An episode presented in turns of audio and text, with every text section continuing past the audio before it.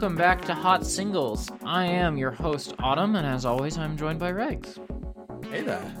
We're here to talk about music, as we always Oh, I are, talk about music. and Vince Carter gifts. Dear God. Doesn't make Uh, sense embrace. unless you're in my DMs. Uh, it, it's spilling slowly, but hopefully this podcast being a, a selection of metaphorical Vince gifts is gonna let people in on the joke. Yeah, yeah.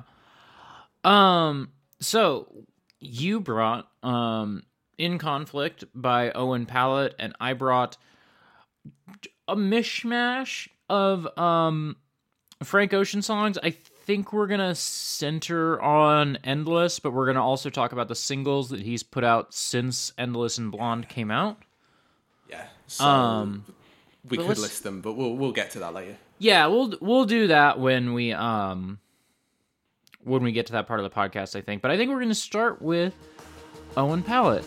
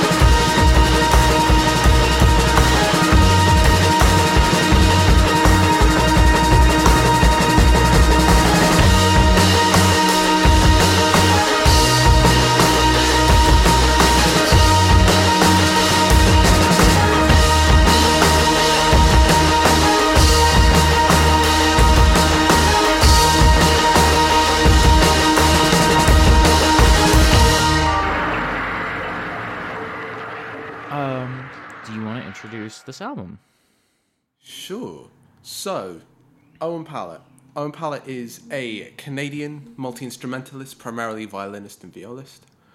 Um, he is um, I'm trying to think what he might be best known for. I think primarily being session musician, composer, and performer for a lot of other people. I think most notably Arcade Fire. He's done all of Arcade Fire's orchestral arrangement and stuff like that. Um, he's popped up on like everybody's um, credits to do orchestral stuff. I think I think there's an, a Frank Ocean credit in there somewhere. I can't remember exactly on which track, but That sounds right. like- yeah, no, it's very much that sort of energy. Um, he's he's signed to XL, so was part of the is it called Everything's Recorded? That sort of like super groupie project, bringing together a bunch of cool artists and producers. I'm trying to look at the names: Sampha, Kamasi Washington, Peter Gabriel, like the like leading luminaries of um, like very like artsy fartsy smart indie music. Um, his own stuff, he's been releasing solo work for a good couple decades now, I think maybe. Um, yeah, first album 2005. Um, started off under the name Final Fantasy, very like almost chip tuney influenced and video gamey, and slowly became more acoustic. Yeah, no, his his second album was called He Poos Clouds. Clouds, even. Um, it's Oh, got a very, it's got this very like whimsical energy to it, um, and very RPG bullshit energy. Um, but like slowly became a bit more self serious. Um, and In Conflict is a 2014 album, which basically I'm not going to say marks a transition point, but like if uh, the, I'm trying to invent this like grand arcing narrative to Owen Pallett's career, he's he's a guy who's put out some albums. Um, but yeah, this is like the second album under his own name. It's the it's still got some degree of like thematic content running through it, but unlike the previous ones, doesn't have like a a framing device in the same way. Um, It is just an album, which is cool. Um, he's gay. The album is very gay. Yep. Um, we'll come onto the lyrics; they're fun. Um, I, I do want to say for due diligence, there was this weird moment in maybe about two years ago where he was sued about uh, alleged sexual assault. Um, I don't know what to say about it beyond reporting the like stuff that came out in the news, which was that he and the woman in question reconciled amicably, and as in it never turned into a situation where there was mudslinging. It was actually resolved Mm-hmm. in a friendly manner. I don't know what to do with that information. I still wanted to talk about this album anyway. Hmm. Um, it seemed to be one of the more like incidental and not substantive versions of these stories compared to the vast litany of artists who are like horrendously abusive and not only are there receipts but there are like like hmm. vast swathes of people left in their fucking wake so yeah i just wanted that up front in case people like either knew stuff or didn't want want to deal with that but like that's not the subject of the conversation he has a new album out he's he um uh what do you call it what's the thing when you suddenly release an album out of nowhere he A surprise drop. surprise drop. That is the phrase I was looking for. He surprise dropped a 2020 album called Island that I've been staring at and haven't wanted to touch because it is like many of these albums, oddly enough, a bit like Endless.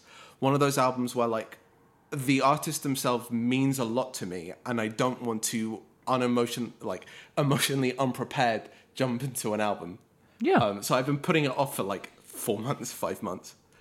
Wait, but- that happens. Eh, yeah, it's fine. I will get to it at some point. The the usual spur for me is it gets to December and I realise I need to do an albums of the year list and it will be slightly negligent if some of my favourite artists I haven't listened to their new stuff. So Yeah. Um we're talking about the last one, which is In um, conflict from in 2014. So yeah, that's the bio. Um, so where do we want to start with this? So I, th- I think we can say up front the thing that we've discovered over the course of the last week is you don't like this album and I do. So is this like one of the first times we really disagree? I I think I was higher on the Car Seat Headrest album from this year than you were, but I don't think that was. I don't think we dr- Oh, disagreed. Yeah, for a second I thought you were going to say I was higher in the car seat headrest than this album, which No, no, this is definitely better than the Car Seat Headrest album. An album. phew, Okay, here's the thing. I was worried for a sec. here's the thing. I mm, No, I actually can't defend that. I can't defend that. Maybe I just don't like the Car Seat Headrest album. Maybe I just don't like the Car Seat Headrest album. I don't like the Car Seat Headrest album that much. I think it's fine one, one way or the other. There's that one song I really like. Anyway, anyway, um, One song does not an album make. Yeah. no, no. Anyway, so I listened to this the first time maybe three days ago, and I didn't care for it. And then I came at it again last night, and through the first three songs, I was liking it a lot better. And then it just went on a little longer than I wanted it to. I don't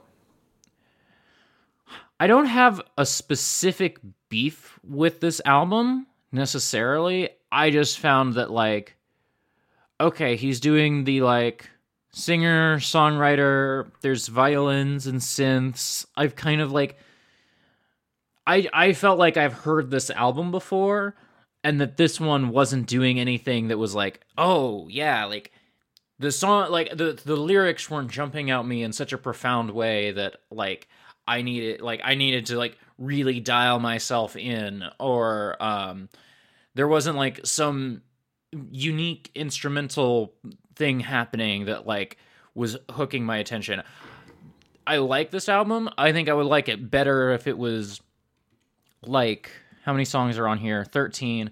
Like maybe if it was 11 songs, you know? And these aren't Yeah. even long long songs. Like I don't even it's Yeah, not so that long. I totally agree. Like I could drop Soldiers Rock as the se- as the like last proper full track, and just be be happy. I, that's one of the tracks. I I think this is a, for me personally. I love this album. I Mm-hmm. would be totally happy if it just didn't have track twelve on it. Full stop. And that shaves five minutes off the runtime. And suddenly, it's a, a more comfortable, enjoyable forty-five type minutes.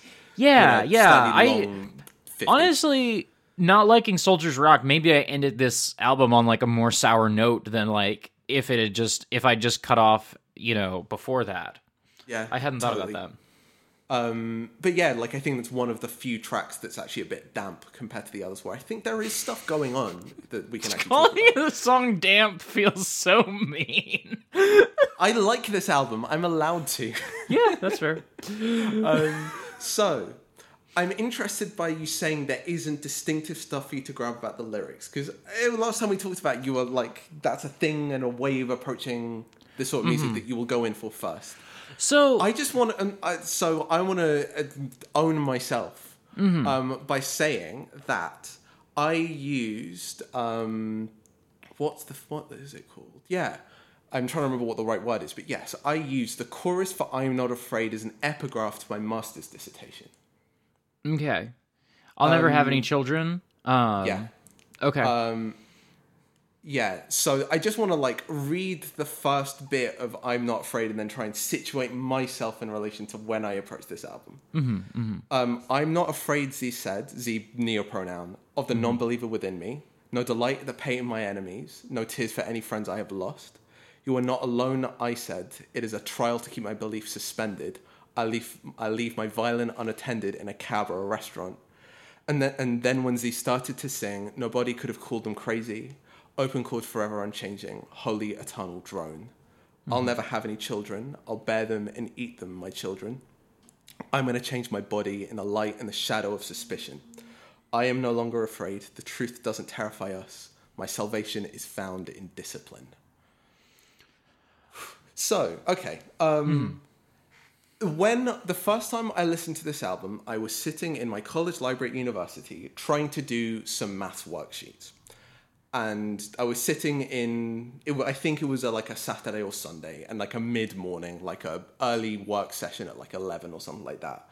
And the full expectation of I will need to sit in this library for six hours and do math problems for those six hours and I'd for some, I don't know particularly why I'd like landed on this album to listen to. I have I have like this weird point of contact with Owen Pallett that he performed at a concert that I was meant to be part of, but because my voice had broken, I couldn't be part of the choir that we I was supposed to be. Um, so I got just a free ticket to watch from the, the the seats rather than be part of the choir, and as well as some incredible live classical music Owen Pallett while it was still Final Fantasy was doing the like violin-y loopy shtick that he had back in like 2011 or whatever. So the name rang a bell. I put this album on and was like, "Oh shit, I'm having feelings," and mm-hmm. then like had one of the f- like only music ugly cries I've ever had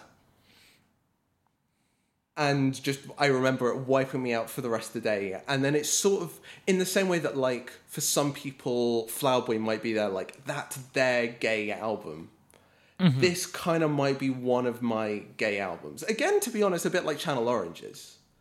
Um, And then it just hit me like, oh, this. I only listen, I listened to it maybe uh, two, three years after it actually came out but that it, it sort of worked its way into one of those positions where like it doesn't really matter what I could say qualitatively about it. Like, sorry, evaluatively about it. Like, I think there are problems with this album. I think there are things that if I were to like go in and tweak this album, I would have done it differently. I would have like changed things to be a bit more punchy or a bit more like aggro and a bit more rocky and a bit more grabbing. Mm-hmm. But it doesn't really fucking matter because it's still gonna make me like desperately emotional every time I listen to it. So basically, I wanted to just like, does that do anything for you? Those lyrics, that framing, the the like, the stories that it tries to tell. Because initially you said no, and I'm just interested, like, where's it not grabbing you, or like, what do you did you get out of this, if not like, So and exciting stuff? So when you when you read those words aloud, it hit me harder than when he sings them because I mm-hmm. think he defaults into this mode where like the violins are looping and doing their thing and he kind of goes for this like like sort of soaring quality to his vocals where he's like like flying over the top of the um the instruments and um everything feels very epic in the way that he sings and in the reverb that he layers into everything in a way that like It's nowhere near as immediate as it could be. it's not immediate um so i wanted um, to kind of give myself some context since i didn't know who owen Pallett was um last night after i listened to the album a second time i was like mm, i don't know i went and read the pitchfork review of it and I, I haven't read that review in an eternity. I'm sure. not even really to find out what um like not even really to find out anything about him or not even any- to find out like what the discourse about this album was but just like i can usually count on pitchfork to be like owen Pallett used to be uh final fantasy and now he blah blah blah like give me just a little bit of the context and so one of the things um that they quoted from him saying in an interview is that he was on tour with John Darnielle um, of the Mountain Goats, and that he felt really inspired by the way in which John Darnielle writes songs, and he wanted to try and like move into that mode some more. And for me, the thing that makes Mountain Goats um, songs like John Darnielle has this one songwriting trick he does where he kind of like tells you a little story and then it's building up to a climax and he like strums the guitar and he stops and he says like this really punchy line and then he like strums the hell out of the guitar. and one one trick that everyone will hate you for, etc. it works every time. It works every time. this year is maybe the best song that's ever been written. Like, um, like, and the thing that works about that trick, the thing that works about the the storytelling qualities of John Darnielle and the Mountain Goats music is the immediacy, whereas Owen Pallett feels kind of distant and alien while trying to do these very immediate stories, you know? Yeah. So my Yeah, hear, My hearing favorite- everything spoken aloud made it work more than I think his singing and his instrumentation is able to make it work. yeah. So my favorite version of that, because I totally agree, is second verse of um, the second track in Conflict. Has the line that the the sort of like the throwaway line that's meant to be the punchline at the end of the the verse is well, I'll just do the verse. I have no statement for your benefit, young man, except this: we all will live again in the eyes of an actor and the light on a glass. So let me see that ass, um, ass, ass, us. I, I don't know. I'm thinking through the lyrics as he sung, sings them, but like, so let me see that ass is sung with such a like smooth and like fluid tone that it just doesn't have any like menace to it whatsoever and it just kills the line dead. It's a line that's almost comedic rather than actually like nasty which i think is the, the vibe he's going for. Like this is this is a track about um like how would i how would i describe it? Uh like the the the willingness to throw yourself away for the sake of queerness and the like bullying and nastiness that queer people put upon themselves and um the like the violence of repression the the violence of like fighting through repression so yeah Um, and I think, I think, I I kind of got.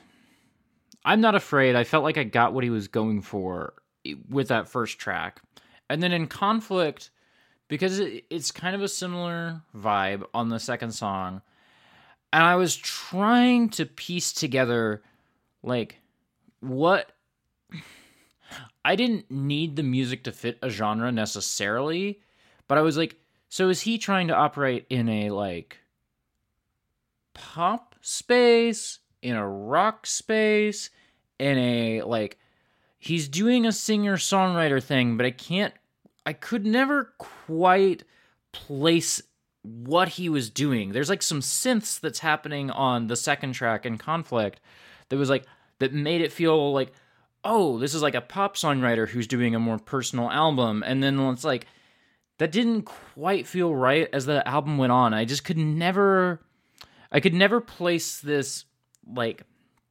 musically in a way that it was hard to like, um, we do, we talked about Phoebe Bridgers and the way that like, um, almost to a fault, it's so easy to place where her music is in the context of other things and what she's trying to do more so on the first album than the one that we talked about um but like and i think i almost needed that. I almost think i needed like i needed this to remind me of like a sia song or like some like and i i don't have experience with arcade fire the band that he's worked with the most um so maybe if i knew more arcade fire stuff i'd be like oh this is like arcade like someone associated with arcade is. fire doing The- the- that Yeah, there's a strain of like mid aughts to early. Like I don't think Mountain Goats are disconnected from this.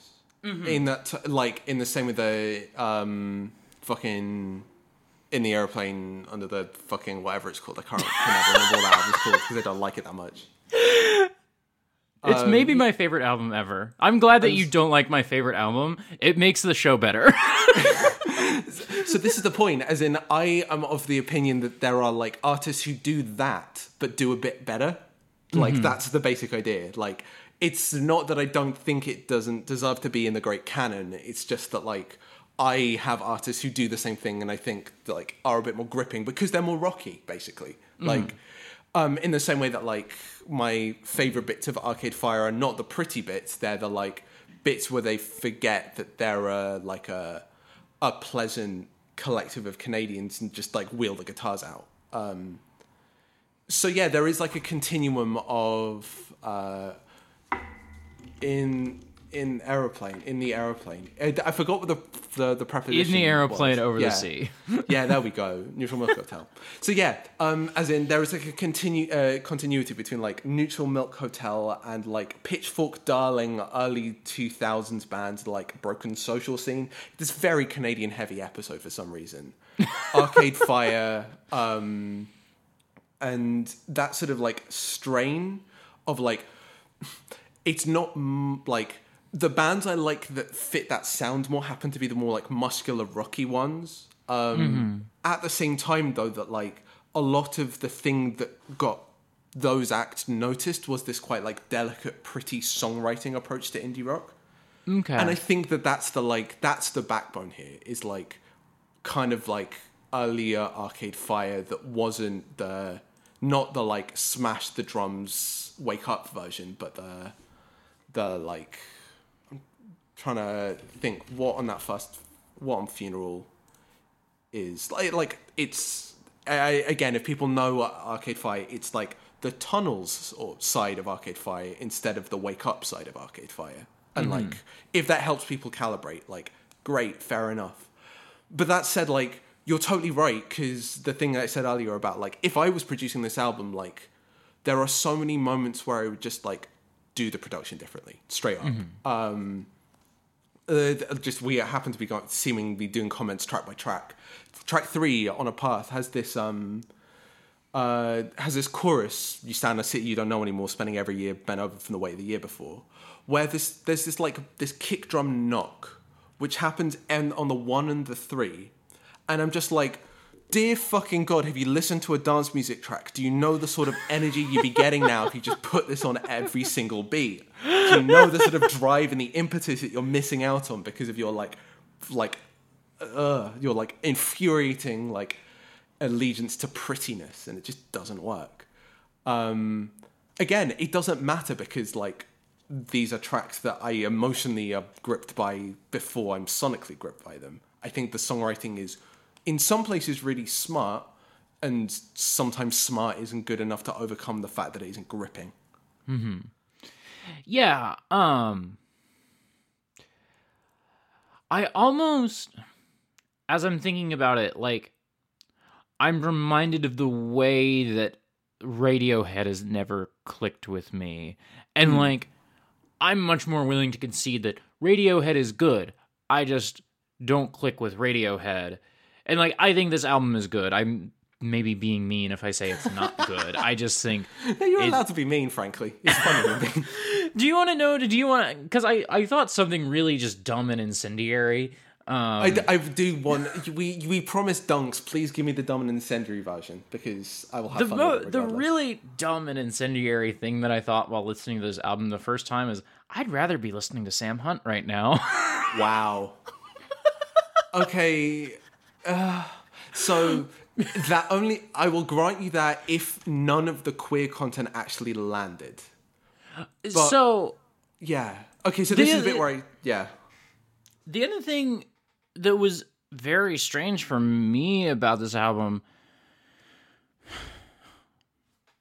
i'm how do i i'm trying to piece together in my head what the root of this is and like i don't think the very first line of this album uh, has neo pronouns in it and i don't think i hooked into the um the queer content on this album until I like pulled up the lyrics for track 4.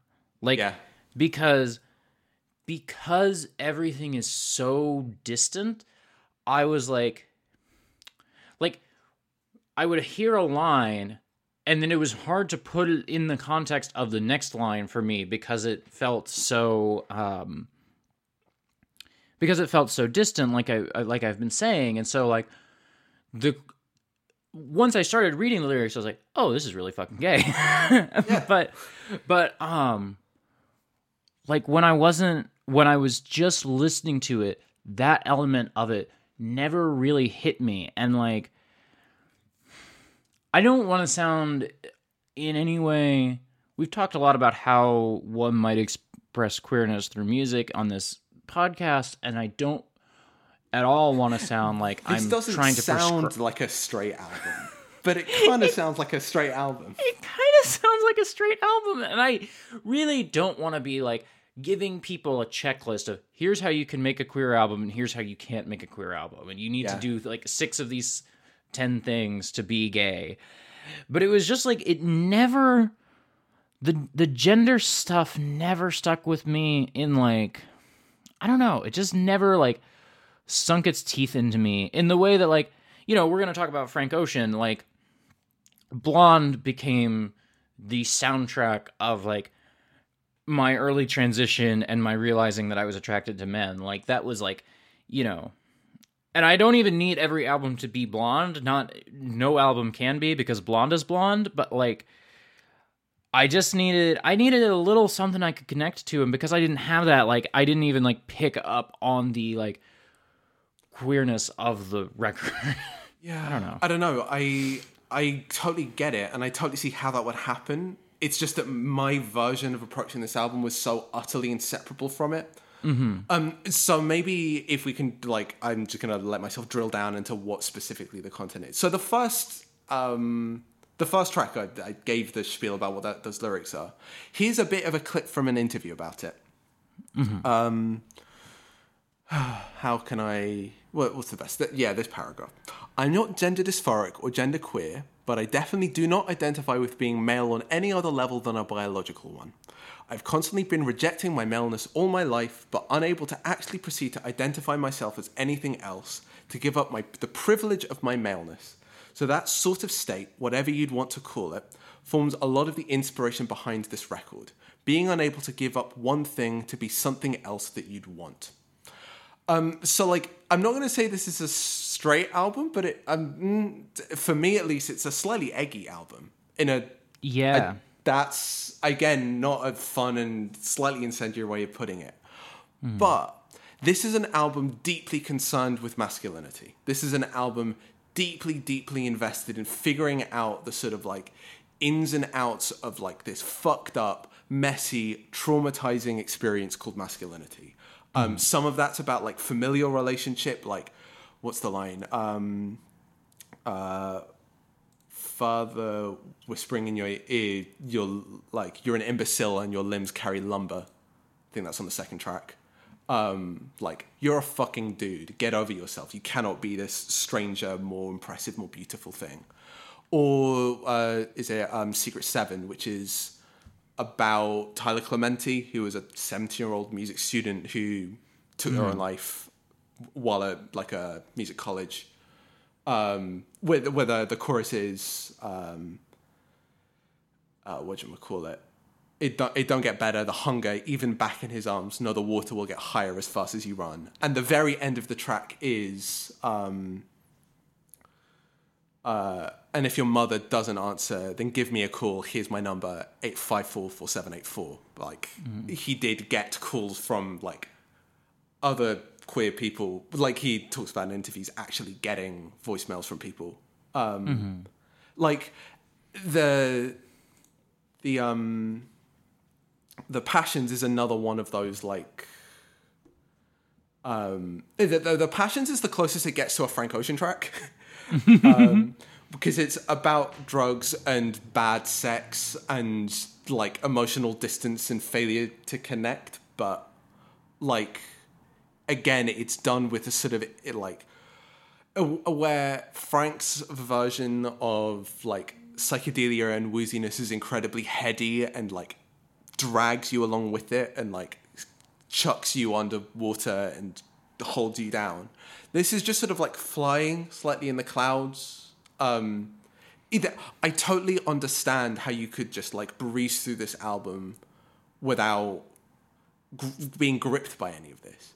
It's just I don't know. Like it might simply be that I am schooled, habituated enough in this mode of doing indie rock question mark yeah.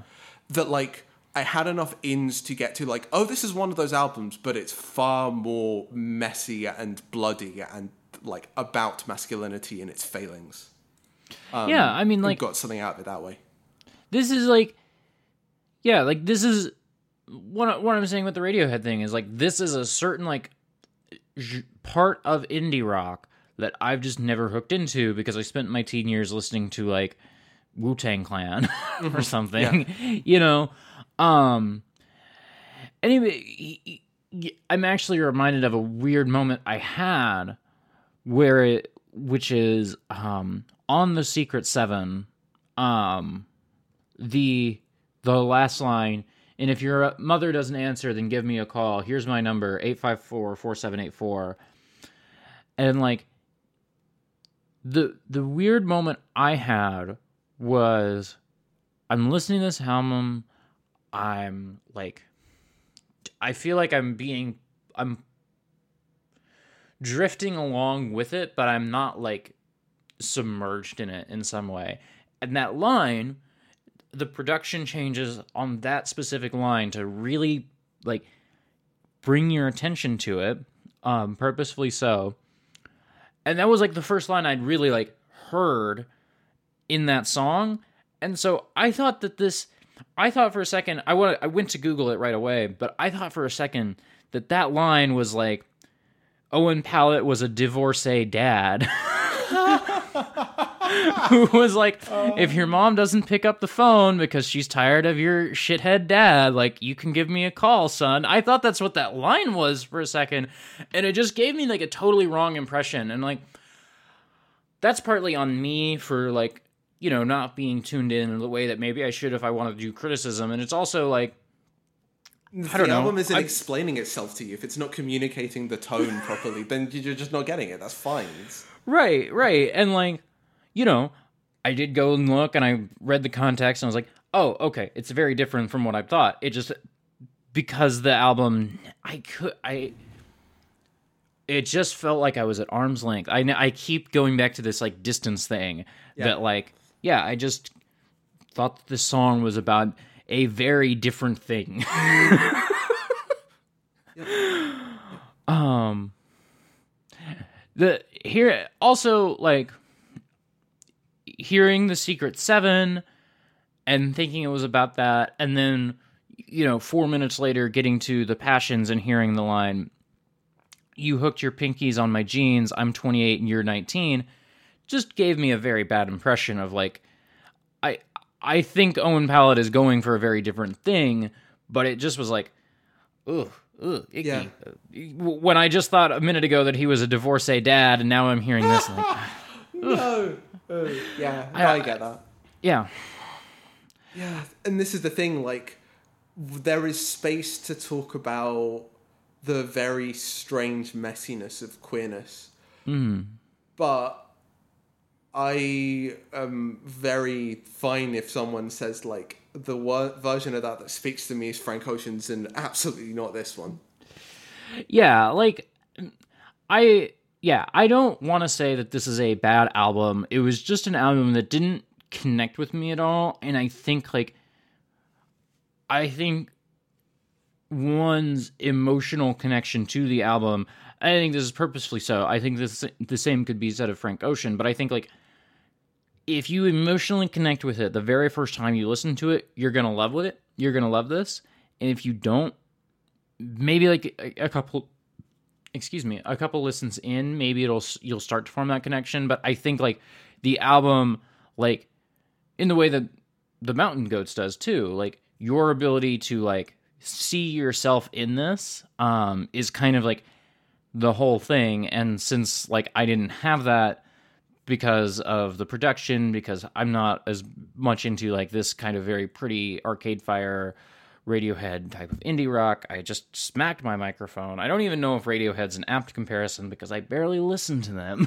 Yeah, honestly, I think it is not so much in the sense of the prettiness, but absolutely in the sense of orchestration and distance. Um, Radiohead's lyrics are like, I, I've made this joke before, but like, what if the government and the computers are bad, man? Like, oh is that what radiohead is I mean, only very slightly because they they went through that era in 1996 and have come out slightly more considered than that and slightly more subtle than that. But like, i I don't i think guess i Radiohead's the- always you go you go Sorry, Radiohead's lyrics are not the centerpiece. To be clear, like Okay. Thom Yorke is many things. Uh, an astounding lyricist is not one of them. Um, the the emotional connection to that music is all about the sort of like the, the the space it puts you in and the swell. And a vast amount of that not only is about like incredible musicianship and guitarists and synthy stuff but it's also about orchestration. And Jonny Greenwood is one of the best I, I think it's pretty uncontroversial to say Jonny Greenwood as well as being like an incredible score composer. Like he's done a bunch of the um Coen Brothers films. I think one of my favorite film scores ever is his score for We Need to Talk About Kevin, is a Lynne Ramsay film. oh one of my favorite scores ever is his score for there will be blood i think that's Yeah, one of the best Exactly. Yeah. Yeah. That, like people know him for his orchestration. It's incredible. And like that carries over 100% to Radiohead stuff, particularly in the last decade or so. Like they moved out of just being a trad rock group like uh, I the very quick rundown because I know their discography pretty intimately is like 96 I think is OK Computer.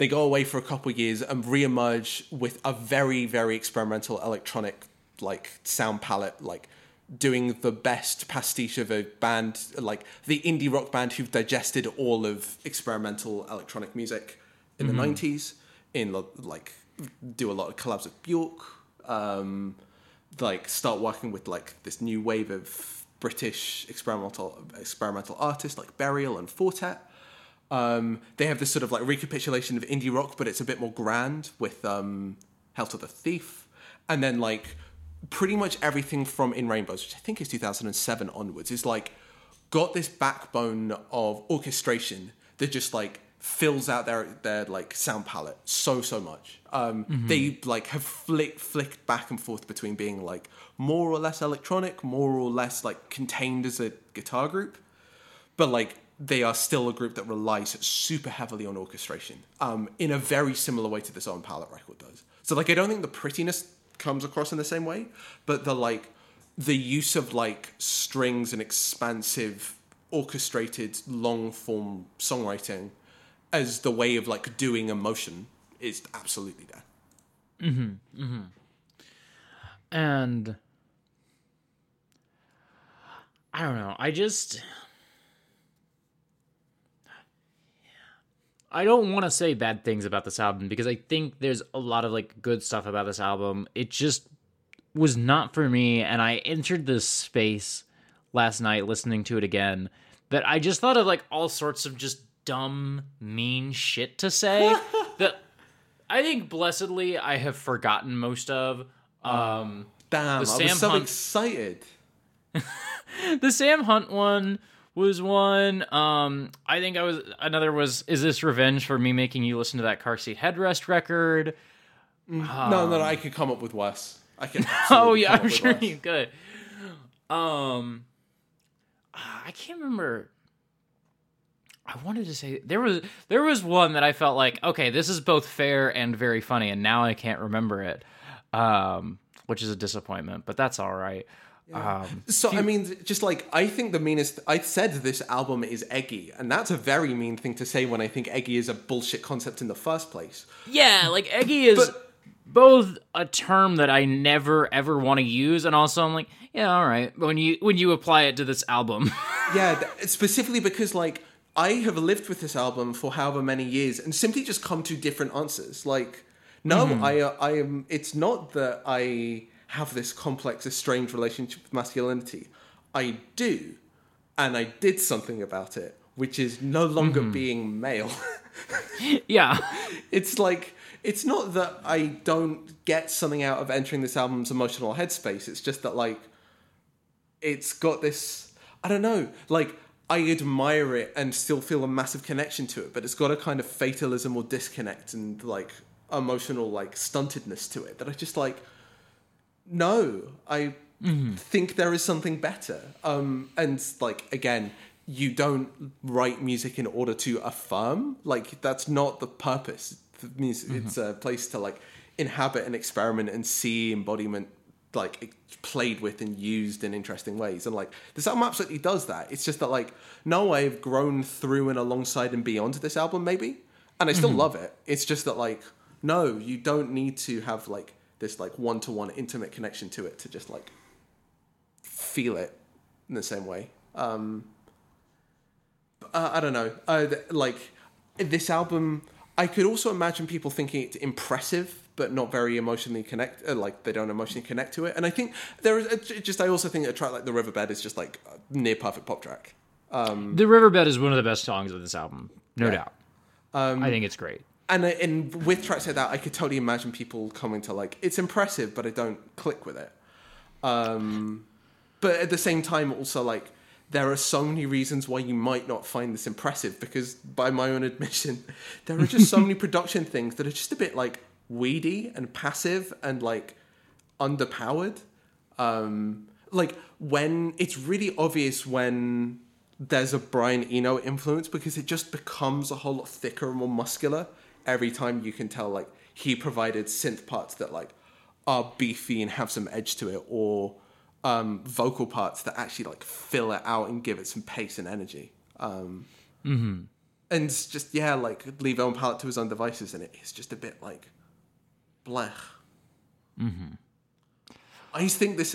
I should be clear about where I have this album in my own canon. I, you, I have mentioned many times before that I have my albums of the decade list, and this is in the top ten. Um, that's how much I love this album. Um, but I love this album in spite of its obvious ways in which it's deficient and self-defeating and confused. But because, like, for me, it was a crucially important thing Yeah. to like walk through this like contradictory and self-defeating and confused headspace to arrive at ideas and sensations that were just better and more productive and more satisfying. And to know that path through it is like always rewarding when I go back to it. Yeah. Should we move along to the the the messiness of Frank Ocean? Yeah, it's a it's a different kind of queer, but it's definitely queer. oh yeah.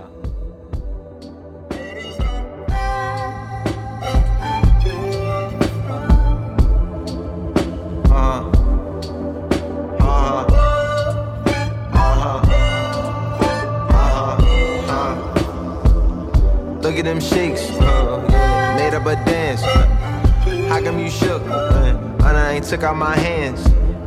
Beans, star, bucks, star, struck. Bitch coming soon. Uh, That's cause you suck. Uh, suck me, suck. That's coming soon.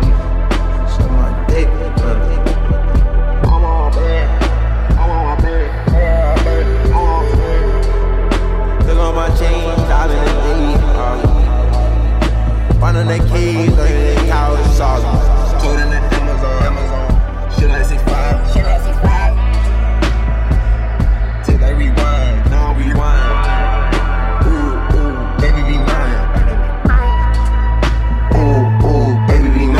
Got a pack, came from the DHL. Just got up with a pack, got out of pack, came from the DHL. Just got up like a pill, got out of pack, I'm sad jail. Just got up on a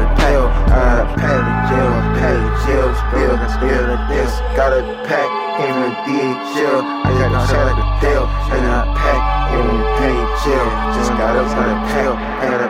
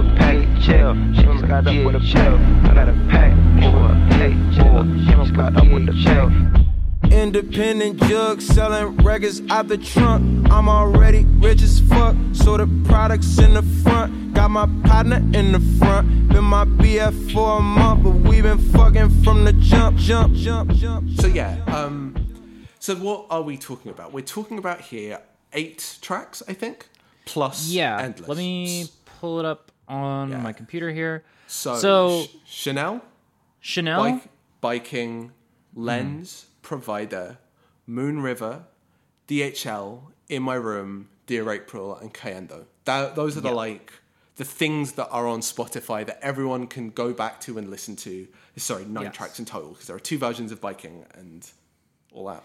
There, there are two versions of biking, and if you have Apple Music or if you look around on YouTube, you can find like a version of Chanel that's got ASAP Rocky on it, a version of Lens that's got Travis Scott, um, uh, a Cayendo and Dear April remixes that I actually forgot to listen to before this. Same. So- I didn't go go looking either. so you know i told people if you want to hear because there's those songs and then also on apple music is endless which not a lot i don't have apple music not not everyone has apple music if people, All my homies hate Apple music. all my homies hate apple music i have spotify because i get it thr free through my job but if i didn't i would just stop using spotify um so Just, just to, to- to rewind. Fuck Spotify. fuck spotify fuck spotify Let's continue. Um, okay. Where so those are the songs. Let me explain like Frank Ocean um came onto the scene at the same time the l- like maybe 2009, 2010 when Odd Future was blowing up and um he was kind of the like Odd, Odd Future was a collective of rappers, singers, producers, skateboarders, fashion designers. Uh, it gave us Earl Sweatshirt. It gave us the band The Internet. It gave us uh, Tyler the Creator. And Frank Ocean, maybe the most famous person out of Odd Future in 2020. Maybe Tyler is. I don't know. It's close between him and Tyler, but yeah. Um, so he puts out an album in I think 2010 called Nostalgia Ultra. Then he really breaks through into the mainstream with Channel Orange in 2012. Is that right? Uh, Maybe even 2011. let's me pull this up. Look, see, 2012. You're right. 2012. Okay. And you know, I think in 2014 he starts saying new album soon, and people get excited. Um, and he said, and 2014 comes to a close, and he's like, no, real okay. 2015 new album soon. There's definitely a new album in 2015. And, and no new album came out. And then in 2016, once again we start doing the n- new album soon and like at some point on his website there starts to be a video of him building a staircase and every every now and then you can hear snippets of music like muted and they sound like they're coming out on a beat up AM radio and people don't know what's happening and one night suddenly this thing hits Apple Music. It is a 45 minute like visual album of three different Frank Oceans walking around a studio space in LA building a staircase while music plays of like varying levels of completeness. And then the next day Blonde comes out, which is like the new the new Frank Ocean album. And Blonde is for me like one of the most important albums of my life, one of my favorite albums. Um and then in the years 2016 ends up being a very busy year for Frank. Um, he puts out, I think, two of these singles that we were talking about today in 2016. Um, he schedules a bunch of tour dates and festival dates and cancels almost all of them. Love it. Um, Love it. and has kind of like has spent most of this time since Blonde came out, it like kind of in hiding. It even before Blonde came out, it was like you would see in 2015 like Frank Ocean spotted like entering a basement in Paris, you know? and like that would be all you would hear about him for weeks and like he's been like reclusive and he showed up to like the Met Gala in like you know a like very very nice jacket. yeah yeah Um, exactly The, uh, the the that Met Gala was the one based around the Susan Sontag essay. The is it the something of camp? The notes on camp. Yeah. Yeah, and he was like pushing back against like uh, heterosexual appropriation of campness as a, a, a an aesthetic. As you Um, kind of should, but also this is the same one where it was it Billy Porter came in carried by four oiled up men in like bright gold with wings that like there Right. was a way of doing camp if you wanted to. This was also the time when we saw the photos of Frank's like 30th birthday party, which was Right. like this throwback Vogue night thing where Mm-hmm. like the Studio 54 throwback thing. Oh, but he's the the other part of that. He's also put on Prep Plus, which is this like attempted a New York circuit gay party, but that also was like had this conceptual aspect of what if we had Prep in 1983 uh, and the AIDS crisis didn't eviscerate everything, but just turned into a circuit party, you know, and everyone was just a bit like confused and a bit dismissive of it, which was fun, but just like interesting little insights into where his head is at, which is like like very explicitly like doing and thinking about queer politics but also in this kind of like utopian abstracted hands off kind of way Yeah.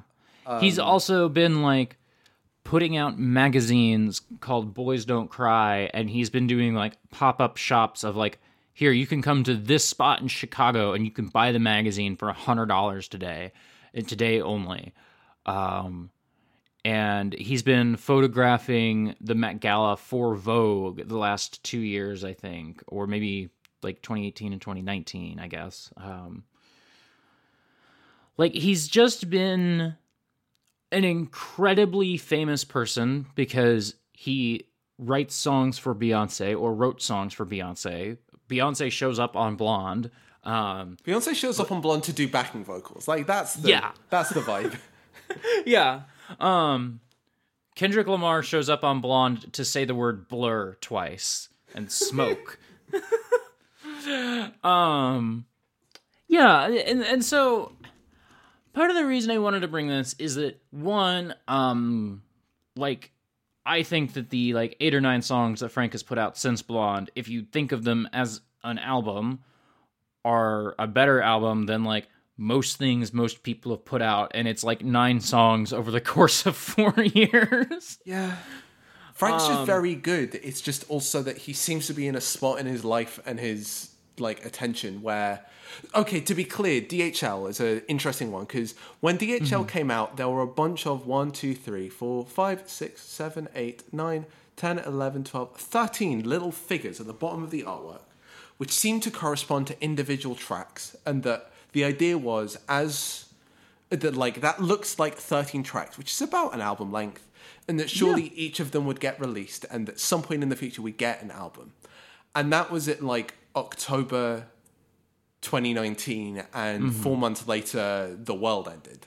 So but both four months later the world ended and also um like frank's brother died in i believe a car accident um this year maybe last year at this point i can't quite recall. Um it's it started to feel like an album was going to materialize and i would suspect that like the death of his brother like probably impacted that in some way um massively i'm sure that was august this year August. Okay. Um yeah, um part part of the reason I wanted to bring this up is that like um what am I trying to say here? I I think both like this is incredible music and we're going to get into that more, but I wanted to spend just like like maybe 5 minutes talking about how like streaming has reshaped like I think has reshaped how we understand music. And I think it's interesting that Frank seemingly doesn't care about putting out albums anymore. yeah. Um And so like I think if I have this right in my head, like Endless came out first because that released him from his contract with Def Jam. Yep. And then Blonde came out the next day because now he owns that album and he's not under contract with Def Jam anymore. Yeah, there's a reason that Endless is the one that's an Apple Music exclusive. Um, That was released to satisfy the final terms of his record contract.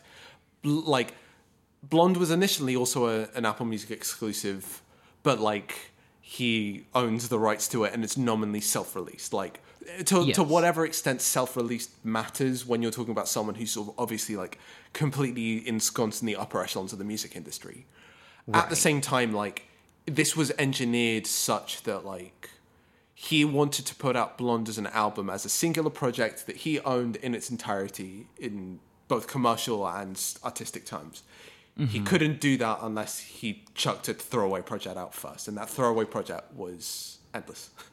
the throwaway project uh, which i have listened to a few times um like over the years and like listening to it last night i was like this might be my favorite frank ocean album all of a sudden like i maybe because it still has like a shine of newness that blonde does not have because i've only listened to it like you said for we were talking last night you said you'd probably listen to it four or five times it's Yeah. probably about the same for me Yeah, just um, through sheer accessibility Like I, Yeah.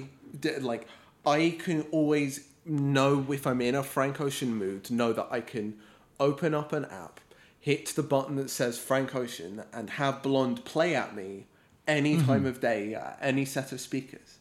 And it's Yes. just not the same with Endless. And the fact that it isn't a thing that could soundtrack every mood or every occasion or every internet accessibility state. Like, it just can't be present for me in the same way that Blonde is.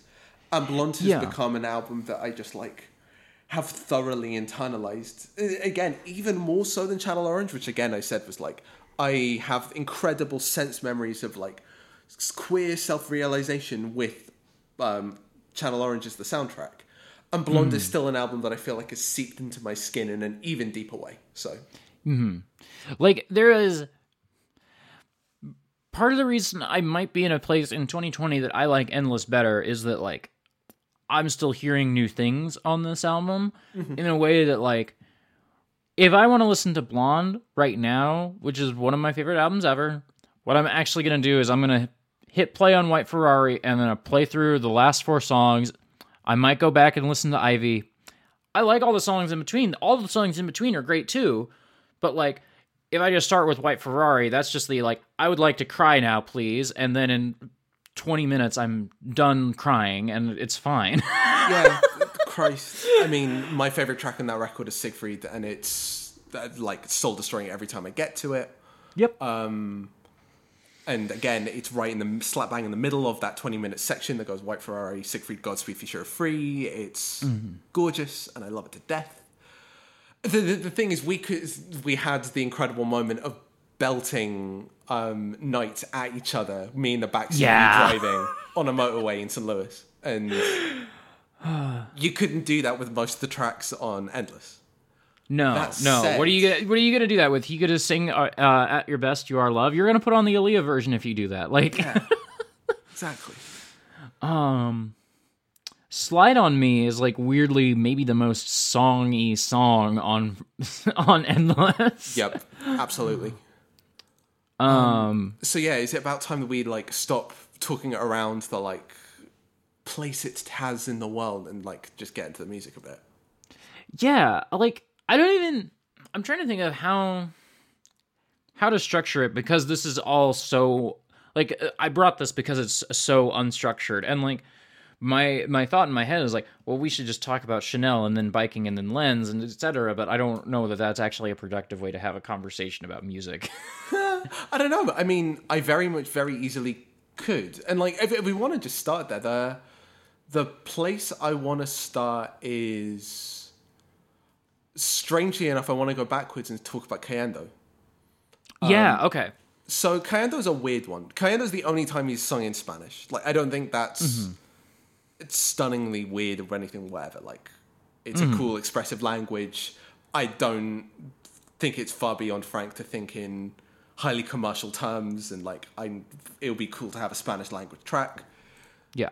and emotionally touch an entire new demographic target audience. Mm-hmm. Um, the thing about it is, okay, firstly, guitars. Guitars are a thing that have like emerged in Frank Ocean's music in a way that like almost no one else in this space is. Like there was we we mentioned talking through this House of Balloons, and House of Balloons is the Weeknd's first release.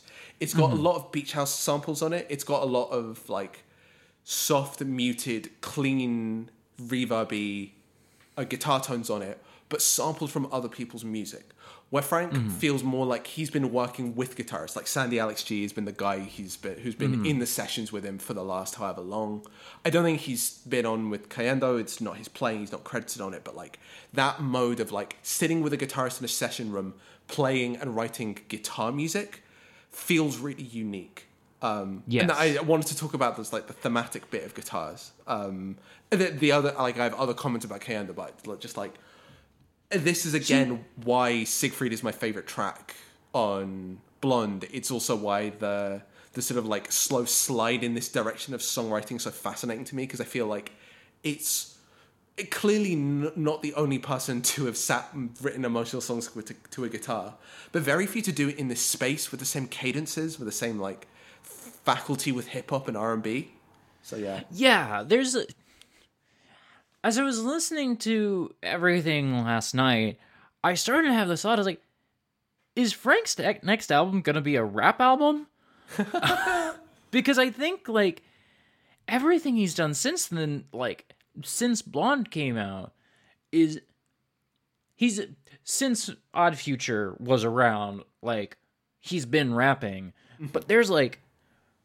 He's, like, ever since Blonde came out, the singles have all been like, other than Cayendo, I think, and Dear April, like very like he's doing rap songs, and I don't think anyone's talking about that because everybody thinks of him as an R and B person. It's interesting in the decade, this decade, 2010 to 2019, has was largely defined by in the pop music space both hip hop kind of overtaking traditional pop music as the most like best selling like genre and hip hop also kind of breaking down the barrier between rapping and singing. Mm-hmm. And the thing that is so interesting about Frank is that he's coming at it from a dir- different direction of he's a singer who's bringing rap into his music rather than a rapper who's bringing singing into his music, which is like kind of the popular thing that's going on right now. Nothing none of this has anything to do with guitars because the other thing about Frank Ocean is that he is the only person in this in hip hop and an R&B that is both playing guitar and and or using guitars in his music and using them in this way. Like these are just not good like when you hear a guitar tone on a Lauryn Hill like classic 90s R&B singer who has guitars on her songs it doesn't sound like what Cayendo sounds like. It doesn't sound like what Moon River sounds like. No, um and it's just it's electrifying. Like no one it's just no one else is doing this. It's great. I don't know i don't know like he's ah, I'm, I'm i just get effusive when i'm thinking about frank ocean because i also think that like he's pairing all this like innovative songwriting with and this is the thing about cayendo for me is that one of like one of the great vocal talents of the last like 30 Yeah. years of music. that was Like, exactly the second point I wanted to come up with. The vocal take on Cayendo is astounding. Um, that said, the specific thing is you get to the second chorus. Um, Let me see if I can get like sort of one thirty five or so. Mm-hmm. Um, uh, one forty. Yeah, there we go. Um, so firstly, it's super. It's relatively auto tuned, and that like when people talk about the use of auto tune in hip hop, at least the the purpose is usually to like create something that fits the like aesthetic that we've had going on for like think back through Kanye and T Pain and the like mm-hmm. big wave of it exploding and it just becoming a normal part of the hip hop sound. Whereas Frank is like not trying to add pitch to unpitched stuff, uh, unpitched rapping, nor is he trying to like create something inhuman and robotic. He is attempting to create something that's that's like pseudo human, that's like uncanny and weird and like slightly alienating. And it's it's got this like stunning elasticity to it. Um and that it just grips me every single time. The second part is the cadence. Like uh the it's fast and tripping over itself in the same way that like a really good, really awkward Earl sweatshirt hip hop line is mm-hmm. it hasn't got this sort of like long lyrical narrative quality that you get out of an R&B singer. It's got the sort of internal really like maybe anxious, maybe like like taut, maybe like like scattershot, like experimental. Trying to think. There's Im- improvised um, cadence that you'd get out of like a hip hop artist, like finding their way, like slipping around the beat. And the final part is just the production, which is okay. It's super super rubbery in the way that it's bendy. Um, and then a, the end of every phrase, I cannot get over the reverb on this. Uh, Like it's such a minute thing. Um, the reverb on the end of each phrase in Cayendo just sort of like rings in this like really sinister, like resonant way that like hangs and haunts the, the space of the track. And the thing that we did is, well, the thing you got me doing was going back to the um, the the the Weeknd's House of Balloons, and just like people gave that record so much emotional weight and depth, and read so much of the like emotional complexity into it, and I just don't hear it in the same way that I just do when Cayendo is like at once this beautifully like placid, mournful guitar figure, and this like beautiful soaring vocal line, but that it's completely undercut by how firstly like rubbery and weird and uncanny the vocal tone is, but then also how like icy and brittle and mean and hard edged that reverb is, and like, uh, grips me specifically because like this is the sort of thing that you come to when you like spend a very long time either perfecting the ability to be rough and nasty and like obtuse in minuscule ways or you like stumble into this through like rank experimentation. And i can't tell which it is because like just in the same way with endless i can't tell whether the like awkwardness and the fumblingness and the like weird unfinished ringing resonances and rough edges are the result of like experimentation that hasn't finished and been polished or like craft that has found ways to communicate like dislocation and alienation in like the most incredibly subtle and brilliant ways. I can't tell. It could be either. It could be both.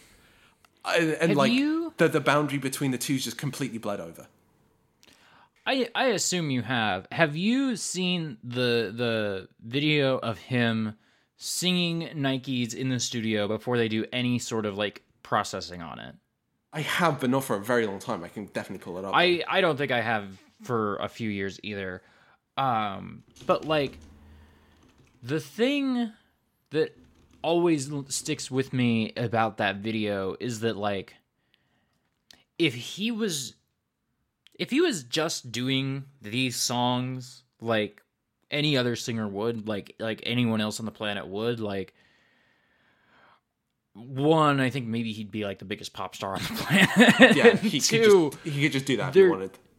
yeah like he like if he just made the songs like in a more normal traditional way i i just think that it's like some of the still some of the most stunningly beautiful stuff ever. And it's just like it just speaks to the sort of artist he is i think that like he's just not interested in doing that. And i don't say that to be some sort of like oh he's shooting for better art than like pop music eh, allows him to be. I just think that like like i think he's got like these such compelling like such a compelling set of interests as an artist that's just going to like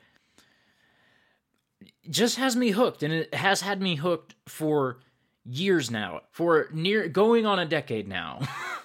Back back when Odd Future came out, I didn't like them because Tyler the Creator was a homophobic, and that's like a whole other thing because that's turned out in very funny ways. He got banned from England for being too homophobic. Theresa fucking May unbanned Tyler the Creator. He's not a homophobe anymore. I mean, also Theresa May's no longer either the Home Secretary or the Prime Minister, so it's okay. But instead, we have an even more fascistic cunt as uh, Home Secretary. So like but even when i didn't like odd future i liked frank ocean and like i, I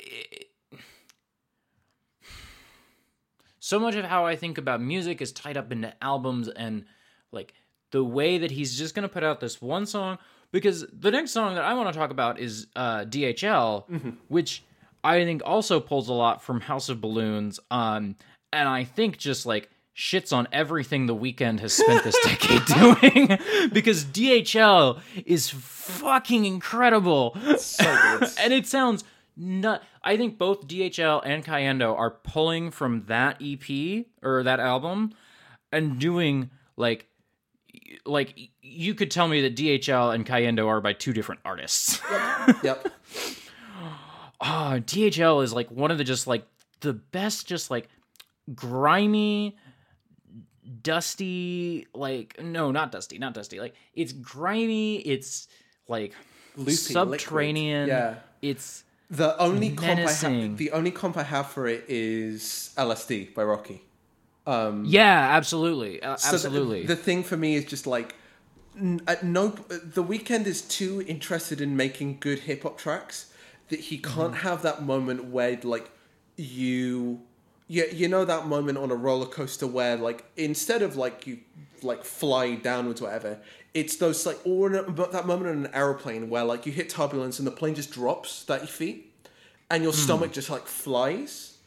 Hmm. And yeah there are moment just the moment like 30 40 seconds in where the bass just sort of like enters and suddenly it's present and that you realize that your like heart has sunk 30 feet in the ground and you're like falling on your falling on your ass. Like this track is woozy and uh, psychedelia is a hard thing to talk about because you say that and immediately there's a sort of like very 60s psych rock vocabulary that comes to mind like the modern hmm. incarnation would be Tame Impala and I don't think that's a super interesting way of talking about psychedelia. The, the way that's mm-hmm. interesting is the way of like profound spatial play and DHL is mm-hmm. one of those where like it's just masterful in the way that it like puts you in this like really tight space and then just blows it apart with just like liters of bass and this sort of weird fluid gloopy sound that just like takes you and chucks you in a fucking washing machine as soon as it drops in. And then, like, for the last 10 seconds of the song, he comes in with a totally different sound from fucking nowhere It just sounds like a normal song. It just sounds like a regular song. And it's just because he knew he had like four really good lines and he just wanted yeah, he wanted to make sure you heard them because he was proud of those lines. he was really fucking proud of it um Independent Been- jug BF for a selling month, records but- out the trunk. I'm already rich as fuck, so the product's in the front. Ah! yeah um been my beer for a month but we've been fucking for the jump. Yeah. It's so fucking good. Oh yeah. Um we're, we're doing the same kind of exasperated sigh of like awe and like s- stunned brilliance. Oh. And like I, I haven't even talked about like Lens, just my favorite Frank Ocean song. oh my god is it Maybe I don't know. I mean, White Ferrari is my fra- favorite Frank Ocean song. Yeah, I shouldn't fair. even like pretend. That's the like turn this song on. I'm gonna start crying right now. But like Yeah. Lens is again i've got i've got siegfried for that but yes i know what you mean Lens is like my favorite of these, and it's not even. I think Lens, you could put that like, I don't know, you could just make that track eleven on um Blonde and not miss a beat. You No. know, exactly I just, I just think that Lens is just like an exceptionally good one of those. Yeah, You totally, know? totally. Um, I think provider in that frame is like an interesting case in point because it's not quite one of those where you could just drop it into the second half of Blonde and it would fit because it's got too much a beat. It's too much for pop track. Yeah, yeah, for sure. But um it's like secretly also like um I don't know. Uh I'm trying to think why am I saying it's secretly? It's not secretly anything. It's surprisingly upfront about what it is, which is a hip hop track. Um it's like a hip hop love track. Um which is beautiful and placid in a way that I never expected from Frank. And um, the, the moments where he uncomplicates himself are just really, really fun. Um, just same with same to some degree with biking, which is just like, now I want to make a track about a really nice weekend with the boys. Okay, Yeah, important question about biking. Mm-hmm. If you're gonna put on biking right now, are you putting on the Jay Z version or not? I am putting on the Jay Z version. I am too. I'm glad we're in agreement about this. the The Jay Z version, the Jay Z verse is very funny. It's hilarious. And then I think, I think the Tyler the Creator version actually the the, the Tyler the Creator version, ugh, Tyler verse adds a lot to the song as a whole. And so yeah, I'll listen to the Jay Z version. The I. I'm glad that all the haters have the solo version, but I, I know where I'm at. No, totally. the thing very specifically is just like I like the idea of like this is the song about that one weekend in the summer of 2016 or something that Tyler and Frank like were like cruising around the hills in their Beverly Hills mansions or wherever it is. And like It also- having a very fun time sunbathing on the side of a hill talking about the boys that they're chasing. It also like I don't know, Jay-Z writing a very funny um verse for a Frank Ocean song ties it back into Fu- Futura Free for me. Yeah. Where the the line where um on Futura Free where Frank says, "Jay hit me on the email said I had to had to act my net, worth." Yeah, God. is one of the funniest things that's ever. And not for like it's not actually that funny. It's just very funny to imagine Jay Z doing anything. I just like Jay Z a lot. So imagining him emailing Frank Ocean and saying this very Jay Z thing that he would say in a song, it's just funny. It's just, you, it's you've got fun. you've, you've you've climbed some orders of magnitude. Please behave like it. because because you ought to act your net worth feels like a song that or feels like a line that he put in a song in the 90s and then just like that song never came out because it wasn't quite up to snuff but that line's still good enough that he's going to put it in an, an email, email, yeah. to frank ocean 20 years later i don't know why it's just very funny to me Yeah. It's Brilliant. Oh my god. um Oh god. Can I just give a weird little shout out to Moon River, which is probably my least favorite of these tracks, which is not saying much given they're all fucking great. But the hmm. thing, it's just like a little nice little window into the process stuff again, because so many of the endless slash post blonde releases are scrappy or skeletal in a way that really like show their moving parts. Hmm. So the thing that is happening here is the same thing that happens on the intro to Nikes, which is I, I, I found the the Frank live take because it was from the it's from the rehearsals from his live show, and apparently the caption for the Instagram post it's from is plus five, um, plus five because it was clearly recorded five semitones down, like a fourth down, and then pitched up so that you get the baby voice effect. And that's exactly what's happening here. You can hear Moon River is double tracked, where the normal Frank voice is on key, and the the pitched version, which you like the the um the, the baby voice is a perfect fourth up, like five semitones up. right It's just this like wonderful little, a wonderful little like it, it, it bears the process out. that, Like Frank has figured out that his voice sounds amazing four semitones up and has this weird, slightly like childish, slightly estranged quality to it.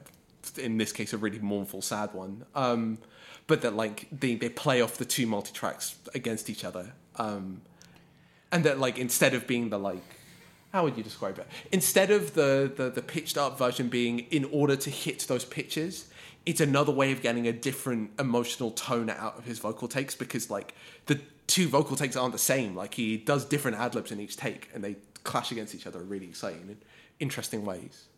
yeah. I think oddly enough, Moon River not going well in Frank's like palette as the other tracks do is just a an insight into how masterful his genre combination is because this is just like trying to do an old R&B like standard in his mm-hmm. palette and it doesn't work because he wants something that is a bit more dark, a bit more nasty, and a bit more like written like you'd write a hip hop track.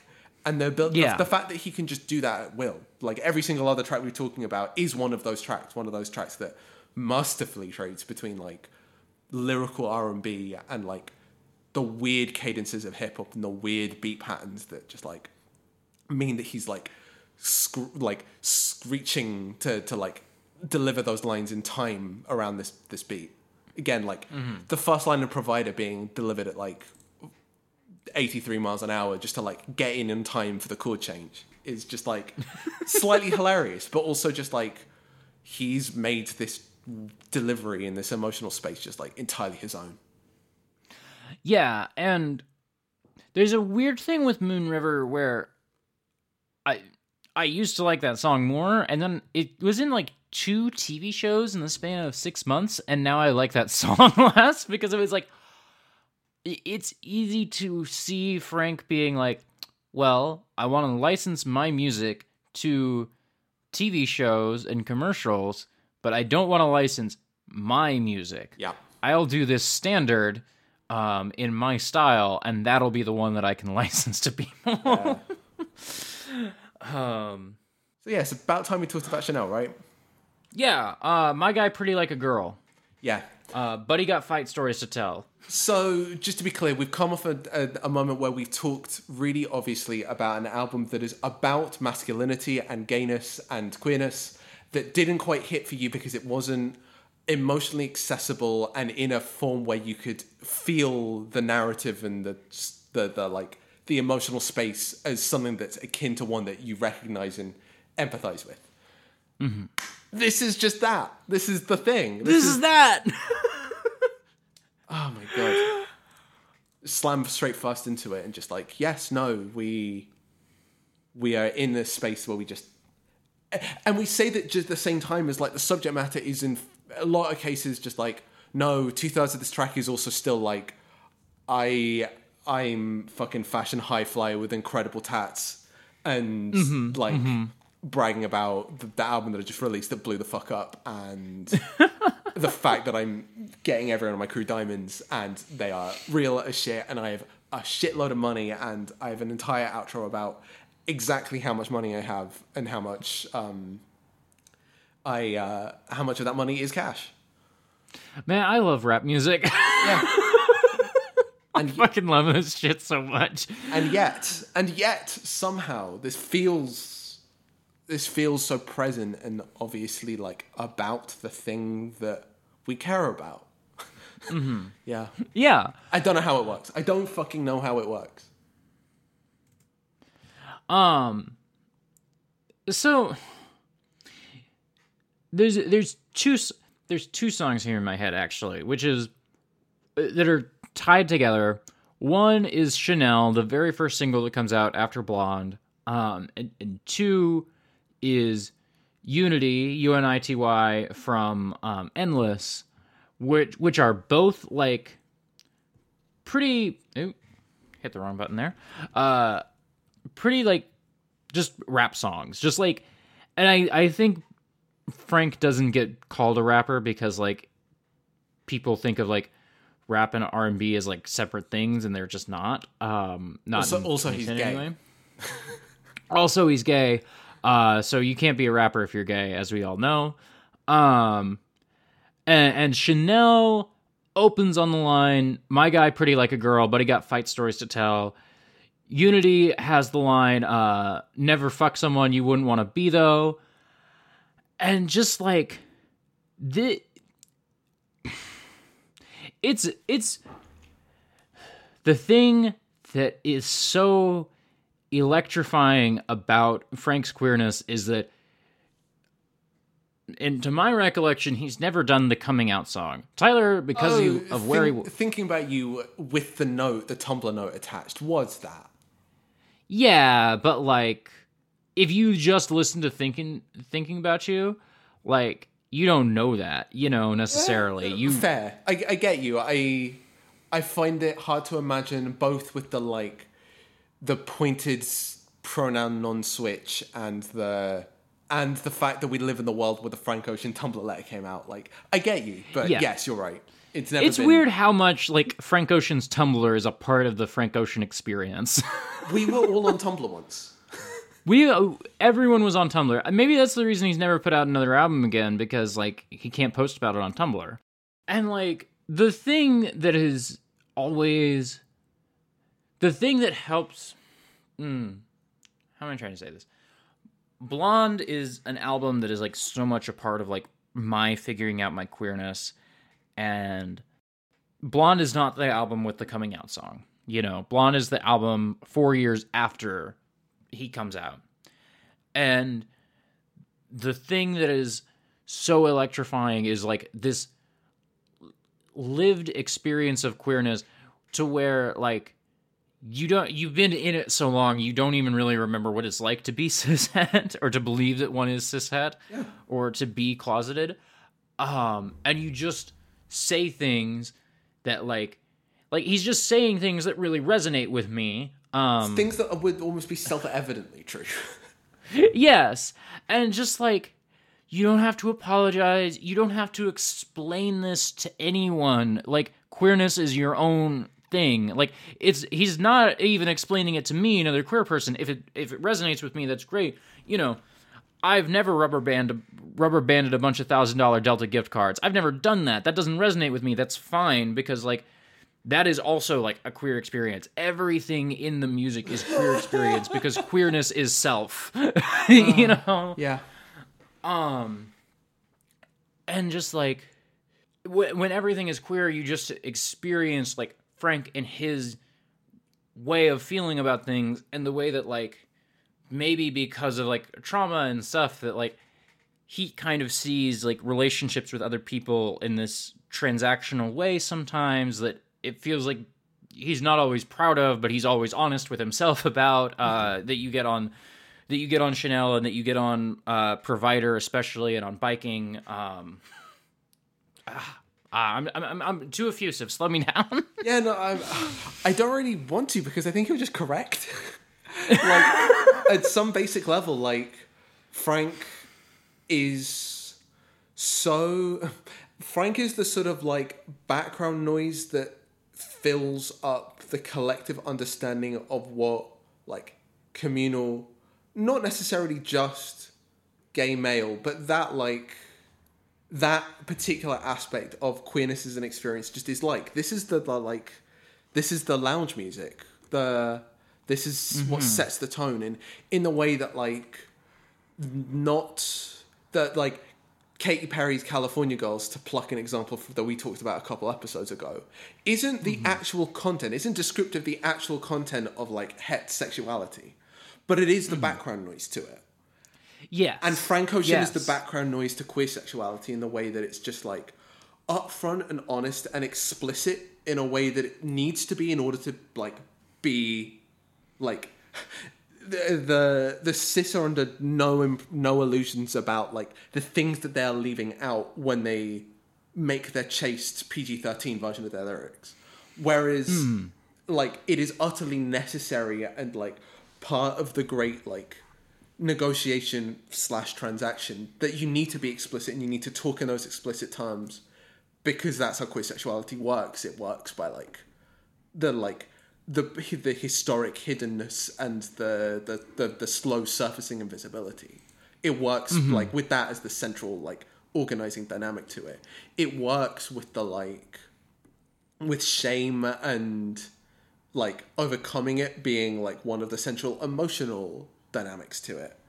And that like all of those things are just like the like bread and butter of everything that is dripping out of Frank's lyrics, out of his um emotional like his cadence, his uh like his flippancy about sex a lot of the time.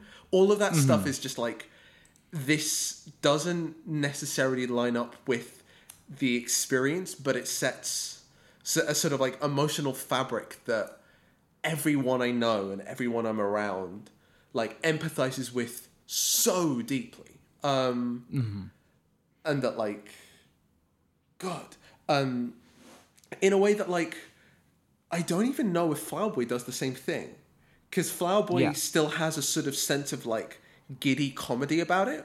It hasn't reached the sort of like mellowed out like self knowledge that Frank just like oozes. Frank like has the the the sense of someone who is so utterly like habituated and settled within this way of thinking and working and relating that it never feels gratuitous. It never feels played. It just feels again kind of as we've been talking about like it keeps coming up sincere mm-hmm. insincere even when it's fucking awful or fucking messy or like uh i don't know emotionally damaging at various points. Like Yeah. there are what was the what what are the lines on um let me find it. Um good guy. Mm-hmm.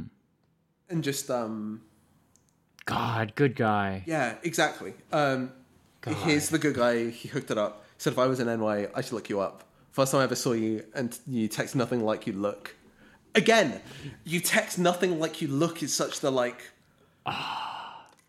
everything about the the the like uh, everything about it's not just about the fact that oh the gays use Grindr.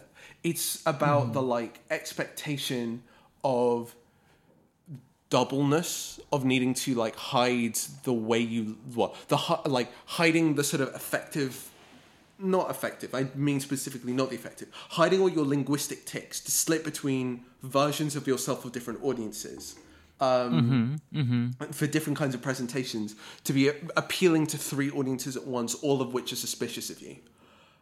Yeah. here's the gay bar you took me to. Here's when i realized you talk so much more than i do. Like okay fine just relatable romance lyrics but still. Yeah.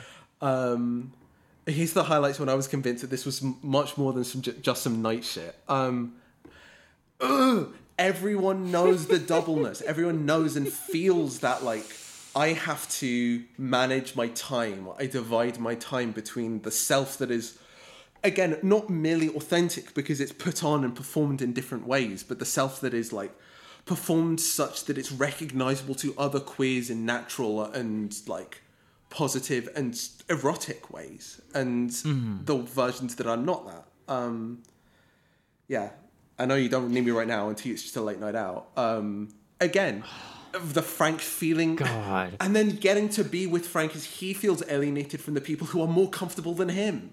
Because okay Yeah. his kind of alienation is the alienation of someone who is too famous to just go to a bar and have a good time. But it's the same kind of alienation as that every queer who can't just go out and have a good time, not because they're famous, but because they're queer. and the um the like the like sitting through that is it's just like walking through that set of emotions with him. It's just oh my god. He he knows he knows himself so well and he can express it so clearly and so breezily, especially because it's so indebted to the hip hop thing of like Yeah. just firing lyrics out, firing statements and firing ideas out, and like the fact that it's lyrical is weird. The fact that it is lyrical and R and B is almost incidental to the fact that like if he was just rapping that verse, it would communicate the same kind of thing. It's just that he's also got the emotional capacity to write Seigfried three tracks later or seven tracks later, whatever it is. Or Yeah, whatever it six. is. And yeah, um, God, there's like to Frank's songwriting, there is like a fundamental like there is some level of like shame and also just an utter lack of like I'm not going to like I'm not going to feel shame anymore. And I have to kind of like will myself into it but I'm not going to. Um that just feels like was just so tremendously important to me and remains so um and just like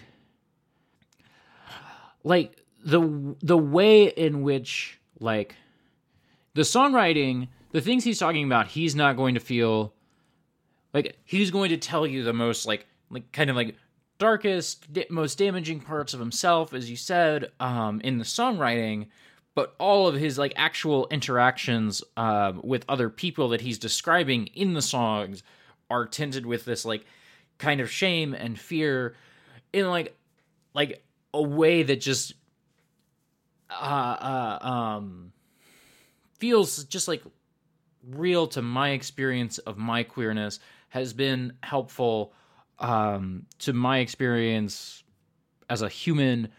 Um you know the the way on biking he says like when's the last time i asked for some help? And um the way on provider like he's talking about like i go to you because i want this feeling from you.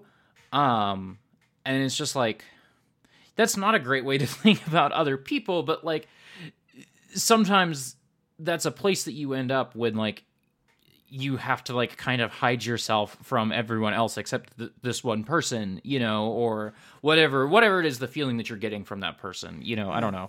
And it's not it's um. not even like that's a it's transactional and shit mm-hmm. and maybe slightly exploitative. It's also like the thing that like marks out i don't know like it is a thing that we all necessarily do all the time. And the it- it's not simply that like frank is o- open that he does this but that he is like targeted a bunch of experiences and like how can i put this?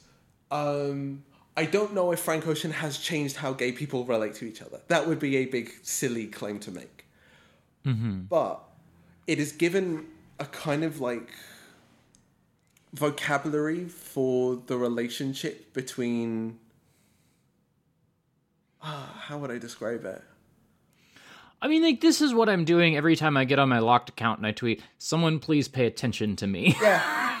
Yeah. you know like i don't know because of like the way that he writes songs like it could sound kind of like dark and sexual because like that's what he writes songs about but like this is what i'm doing when i just tweet someone pay attention to me and this is what i'm doing like this is what i'm doing when i'm just like you know flirting with a friend and it doesn't actually like i don't think i want like a relationship out of it i just enjoy flirting you know yeah, we say this like this is like grand insights, but it's the the the tone and the texture. I I don't know. I feel like the texture of the queer life that I'm familiar with is actively shaped by Frank Ocean being the sort of like eh, like the air and the the, the water that we're all swimming through. Um the like the mix of flippancy, the mix of shame, the like double desire for excessive indulgent sexuality at the same time as like shame and confusion and like a mix of body and emotional and external world anxiety and terror and like all of the constituent moving parts are just like so accurate to that experience and that like uh the music itself is so embedded with all of those experiences. Like blonde is simply the album that if you- you flick through someone's Tinder account and know whether you're going to have a time, a thing, and a thing to discuss with them, based on whether they've Right. got it at the top of their um most frequently listened to or not. Like the, the, the there was a sort of communal expectation of, of like a a facility, like an ease with this mode of understanding what queerness is, and that like I'm suspicious of queer people who don't have it. Basically, I I don't know. I feel like the the, mm, okay, th- this is just telling on myself, but like one level is I I'm suspicious of people who don't have good music taste whatsoever.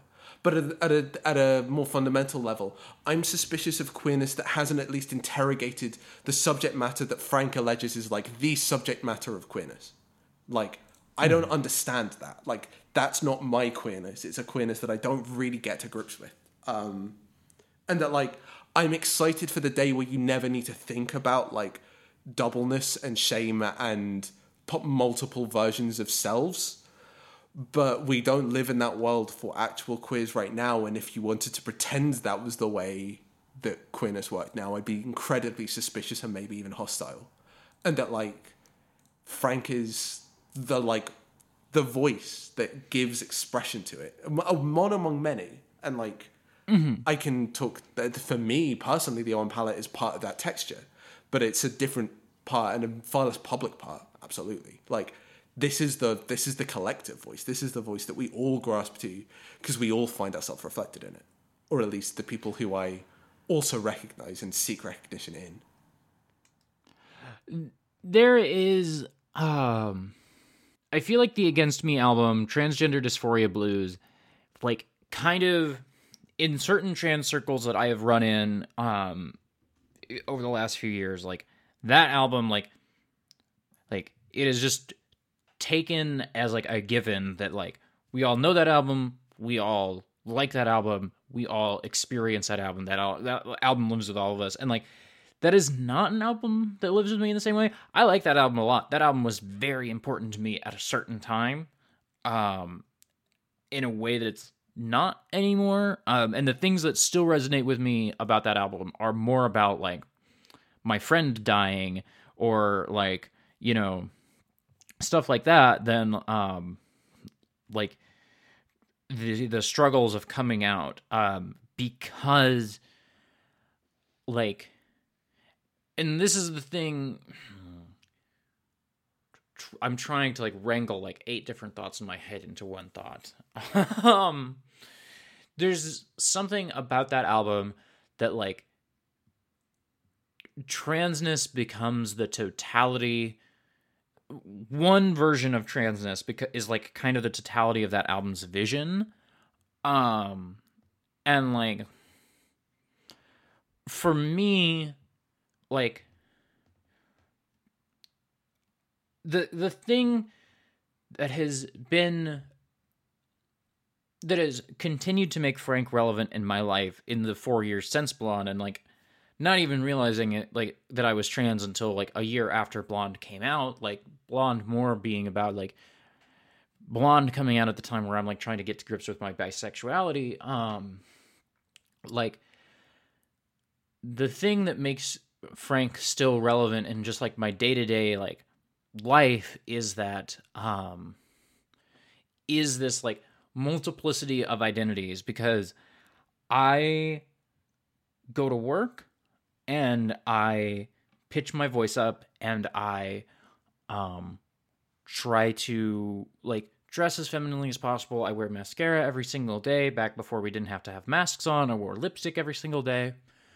Um I do that and then I come home and I do podcasts where I talk in a lower voice, but I'm still trying to project like femininity and then you know I lay around the house and just like pajamas and like I don't really care how my gender is being perceived. And then I go and talk to my family and I'm like trying to be as feminine as possible but in a kind of different way from how I'm trying to do it at work. And I feel like Frank allows this like variance like like it feels like it expresses like something non-binary that like transgender dysphoria blues doesn't express.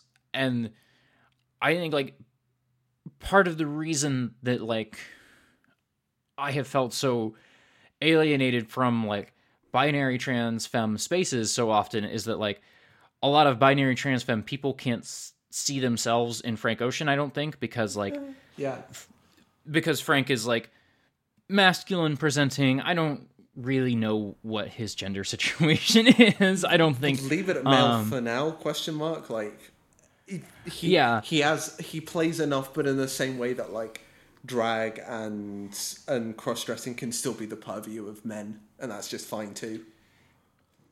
Right. And like I think that like a lot of binary trans femme spaces don't make space for this multiplicity of identity um that feels so central to myself and it's why like I don't really identify as like a trans woman all the time. I just identify as trans and um why this music still feels relevant to me um every like every single day. Like I walk around my house and I sing self control every single day. um yeah. Um there's I feel like there's more to say, but I feel like maybe I'm I'm hitting the limits of like what I can just express verbally and what just like lives in my heart. Yeah, exactly. and um, And, and I don't know, like maybe people are going to come and they don't get the same experience, and I don't really know what to say to those people. Um, I don't really know what to do if someone comes to Frank and feels it's feels the alienation not as something that they can live within and handle and incorporate into themselves, but as an alienation between Frank and them. I like don't know what to do with it. Um, I could under I can imagine the person who does that, and it just isn't me because Frank has been so internal and like was so intermingled with my own expressions and self understandings of the like alienation I feel within myself that I cannot imagine not coming to a Frank project and immediately like grasping it in a very internal way. I mean, like, I can't imagine that, but mo- more because, like, a lot of my friends, like, don't listen to music in quite the same way that I do. A lot of my friends, um, like, listen to more rock music and, like, you know, as we, as we, we've talked about so much, like, I think, I think Frank takes a lot from rock music in the way that he's, you know, using guitarists on these songs, but, like, this is steeped in, like, hip hop and R and B culture and in black culture that like I I understand like if someone just doesn't consider themselves an R and B fan, like maybe you just don't vibe with Frank Ocean. Though generally I feel like most people I know, even if they don't like Frank Ocean, will enjoy some Tyler like will enjoy Tyler the Creator. I feel like he has a, maybe a bit of a more mainstream Yeah, like, I mean he's he's written some Flavor. just straight up pop songs. yeah. He's written just pop, and that's fine too. Which Frank Ocean hasn't done in eight years. No. Um. Uh, yeah. Um, should we take it to the close? Should we? Where can people find you online?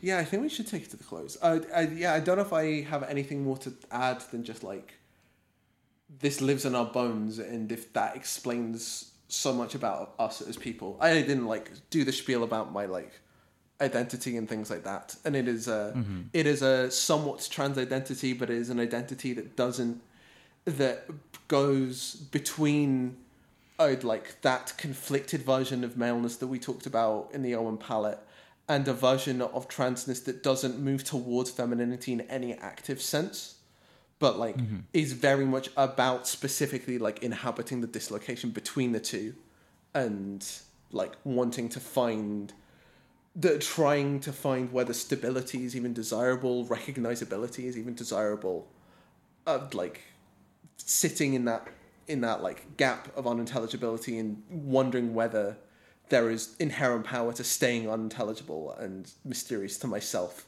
or whether I want to carve out spaces and ideas and words and concepts that make it all intelligible and that like mm-hmm. that's the very analytic approach. And the felt sense of it is like well what what dynamics of shame and mutual recognition and like recognition sexual erotic interpersonal emotional do i get from other people?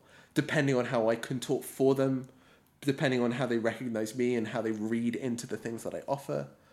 And that like the having frank is just like having frank and say it on first name terms. Um the me and my mate frank. Um the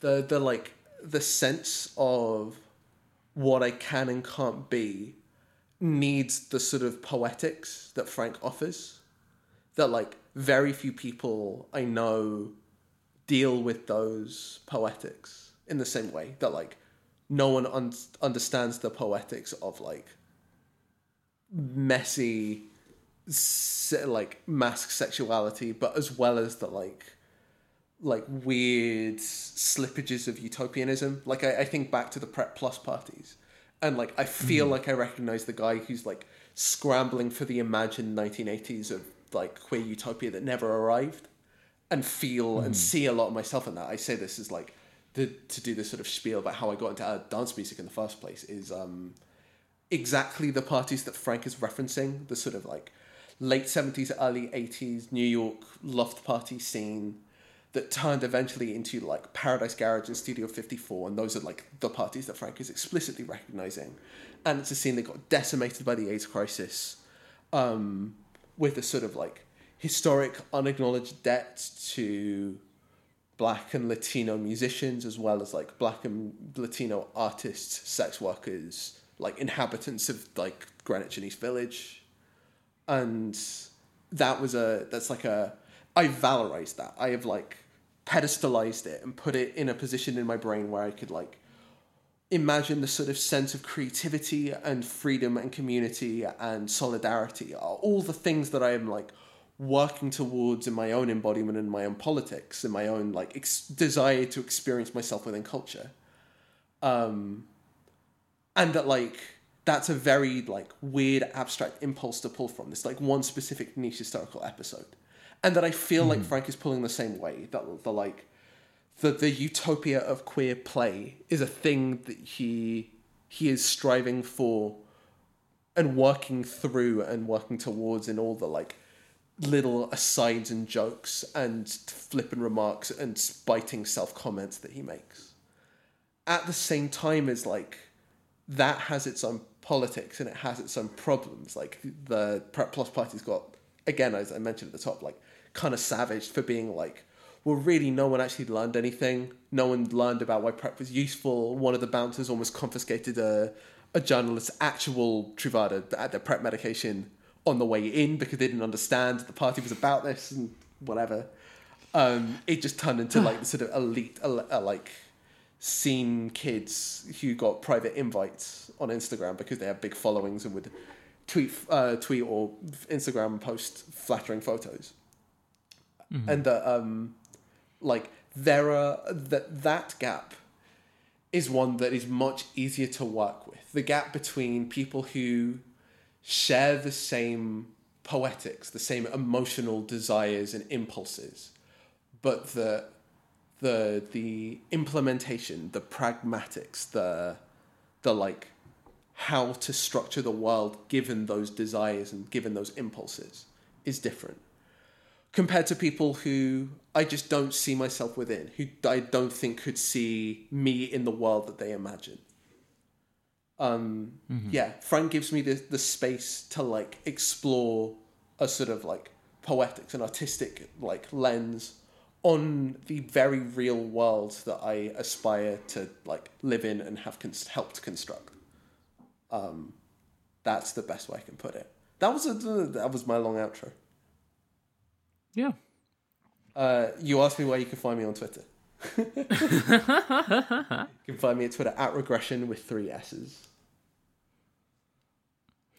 You can find me on Twitter at autumnal underscore coffee. Regs, what are what are you bringing to us next time? So the longer this conversation has gone on, the more I'm double, uh, like second guessing my pick for next week. Uh, So I could, I very specifically picked the Owen Pallett to go against the Frank Ocean so that we could have the queerness discussions.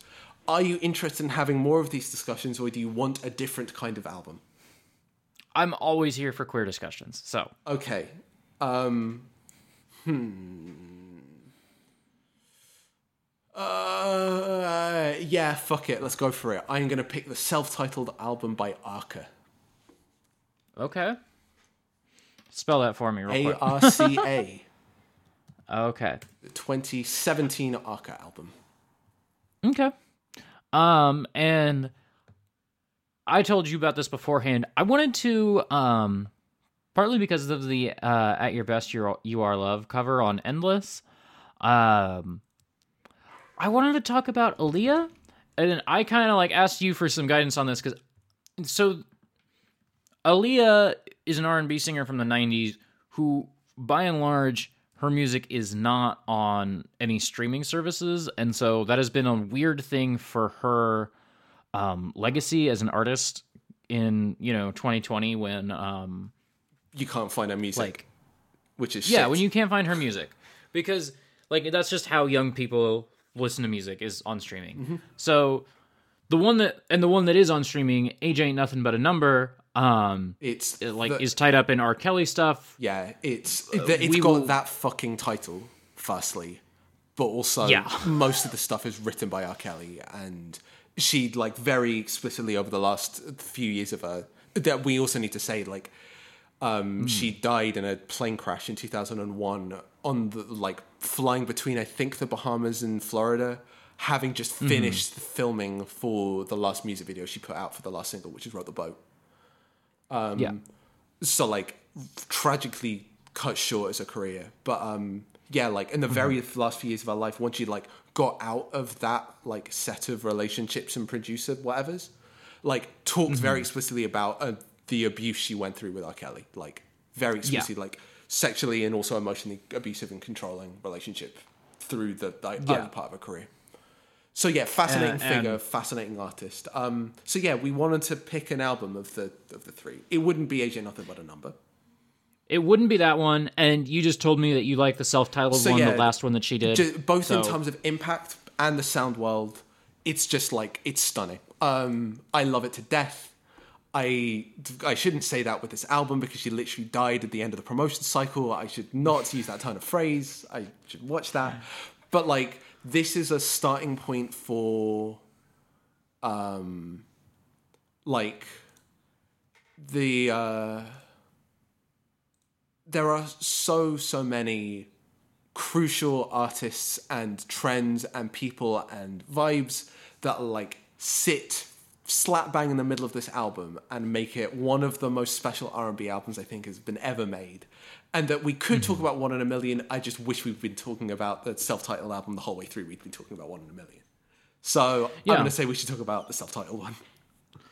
Um, and if you want to do any uh, extra credit listening, you can just listen to uh, "Take Me Apart" by Kelela, which uh, Yes. is very much an Aaliyah album. Yeah, um, from te- 15 years later. yeah again we're, we're in the realm where take me apart is also in that like top 15 of the albums of the decade list that i've got i'm sitting on um it, that was my breakup album i had a year-long relationship that ended and my breakup album was Kelela's take me apart it's so much in the same space Uh, again a modern I, I interpretation I know very little about Aaliyah because of like her streaming situation, and I know that Kelela Kelela is just doing the Aaliyah thing.